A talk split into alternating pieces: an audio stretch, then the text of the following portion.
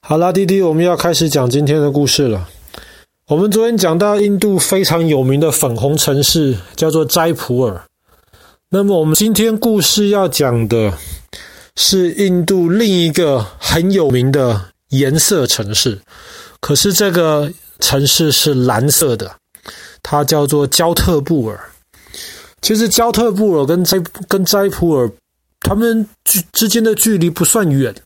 他们基本上都在印度的西北边。那为什么斋特布尔这个城市是蓝色的呢？你如果从这个城市的这个市中心有一个城堡山，你如果从上面往下看的话，你会发现周围老城区的房子全部都是蓝色，是有一点点紫色那种感觉的蓝色，看起来其实很梦幻，所以这个斋特布尔就被称为蓝色城市。可是为什么会这个样子呢？这个其实有很多种的说法。那么最普遍的一个说法是说，在以前的印度有一种很不好的东西叫做种姓制度。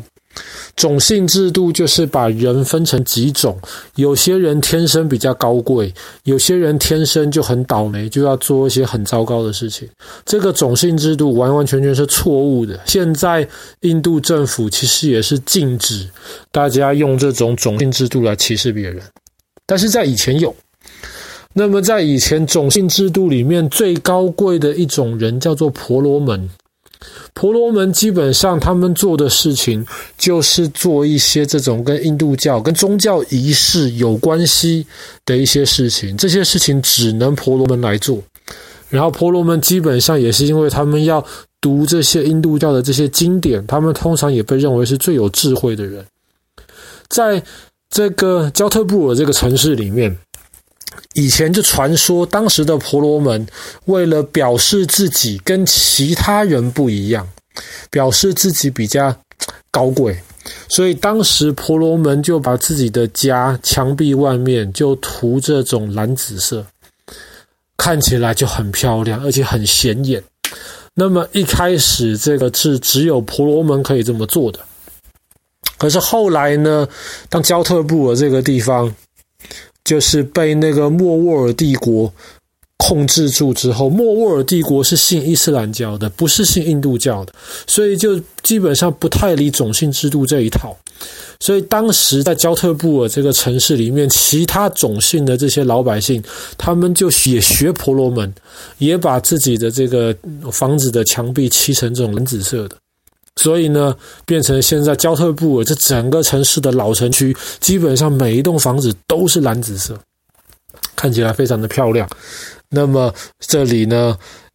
就被称为蓝色城市。但是还有一种说法是说，原来这个蓝紫色的这个漆，这个漆本身当时在生产的时候有一个很重要的一个任务，就是它不是为了让房子变得漂亮，它是为了让房子能够抵挡一种叫白蚁的昆虫。白蚁会做什么呢？白蚁基本上最喜欢在这个木头里面，然后就把木头吃掉。那么有一些房子是木头盖的，那如果木头被白蚁吃掉的话，那还得了。那以前焦特布尔这个地方有白蚁的这个问题，所以在当地的人他们就习惯房子盖完了之后就要在外面的墙壁刷上那个蓝色的漆。白蚁很怕很不喜欢那种漆的味道，所以呢这样子的话就可以有效的保护房子避免这白蚁。那这个城市基本上它是在塔尔沙漠的边边，我们前几个礼拜讲到过这个塔尔沙漠，在塔尔沙漠的边边，所以很平坦。但是很特别的是，这个城市的市中心有一个大概150多公尺的一个小山丘。那么在这个小山丘上面就建造了一个城堡，这城堡叫做梅兰加尔城堡。梅兰加尔城堡可以说是整个南亚、整个印度次大陆上面最重要、最大而且保存最好的一个城堡之一。当时甚至可以说是先看好了这个在一片平坦的平原中间忽然凸起来的这个小山丘。所以当时听说盖这个焦特布尔的这个人，他是先看好了这个地方，先盖了这个梅兰加尔城堡，接下来这个焦特布尔这个城市才慢慢围绕这个城堡建设起来。传说当时在盖这个梅兰加尔城堡的时候呢，在城堡里面住着一个神仙，那个神仙在那边住很久，然后在当地的很多鸟在晚上都会到那个小山丘的树林里面去休息，那个神仙就可以跟这些鸟讲话，他就可以照顾这些鸟。然后当时这附近的这个王来了，看到这个地方，他就很喜欢，想在这个山丘上面盖一个坚固的城堡，这样子可以控制住这整个山丘。神仙就说，我不要搬走，我在这边住得很好，为什么我要搬走？后来国王就等于说是把那个神仙赶走了。那个神仙没有办法，怎么办呢？他后来就对这个城堡下了一个诅咒，他就说，你这个城堡盖得起来，可是以后这个城堡里面是没有水的。那没有水是一件很糟糕的事情，本身已经在沙漠旁边了，可是这个城堡里面又没有水，那么就没有办法防守了。所以后来呢，这个城堡即便建设起来，而且建设得非常非常的坚固，但是这个城堡其实真的被包围用在军事上面的次数倒是不多。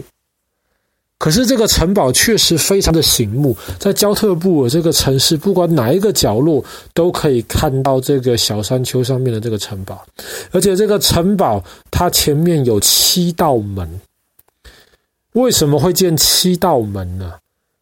倒不是因为当时这个城堡是真的是要遭受到多危险的攻击，所以这个门一道建一道这样子来防守，倒不是这样子。这7道门其实绝大多数的门都是当时这个焦特布尔这个地方的国王出去打仗打胜仗的。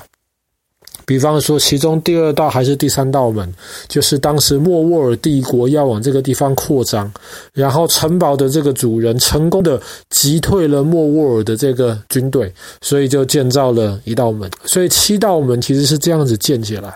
那这7道门其实是门口都很狭窄，当然门建造的是非常非常的漂亮，非常的细腻，而且是用很厚实的那种很厚的那种大石头当墙壁。可是这个门口本身很窄，而且每一道门基本上都是有这个铁栅栏可以把门关起来。那么为什么要用这么坚固的铁栅栏？一般的木头门为什么没有办法呢？那主要的原因是莫卧儿帝国当时打仗的时候，他们有一个最厉害的一个武器，就是大象。大象那个力量非常非常强大，所以你一般的那些木板门被大象撞几下之后基本上就撞开了。所以当时这个城堡的主人就特别每一道城门都是要用那种铁栏杆把那个门给挡住。可是这个城堡里面没有水啊，那个神仙的诅咒是成功的。可是虽然城堡里面没有水，可是在这个梅兰加尔城堡外面其实一点点的地方，爸爸觉得有一个非常特别的一个也不能说是景点啊，但是有一个非常特别的地方，就是那里有一口井。那你就想说井有什么特别？那么很多地方都有井啊，要有井才可以拿取到地下水。但是那个井不一样，因为在那边其实很多人住在那边，你如果是一般的那种小小的那种圆井，一次打1桶水上来，那么完全不够印度这么多人使用。所以那个井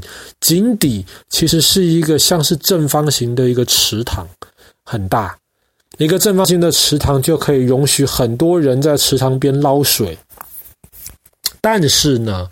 这个井最有特色的是它两边的楼梯，因为这个井很深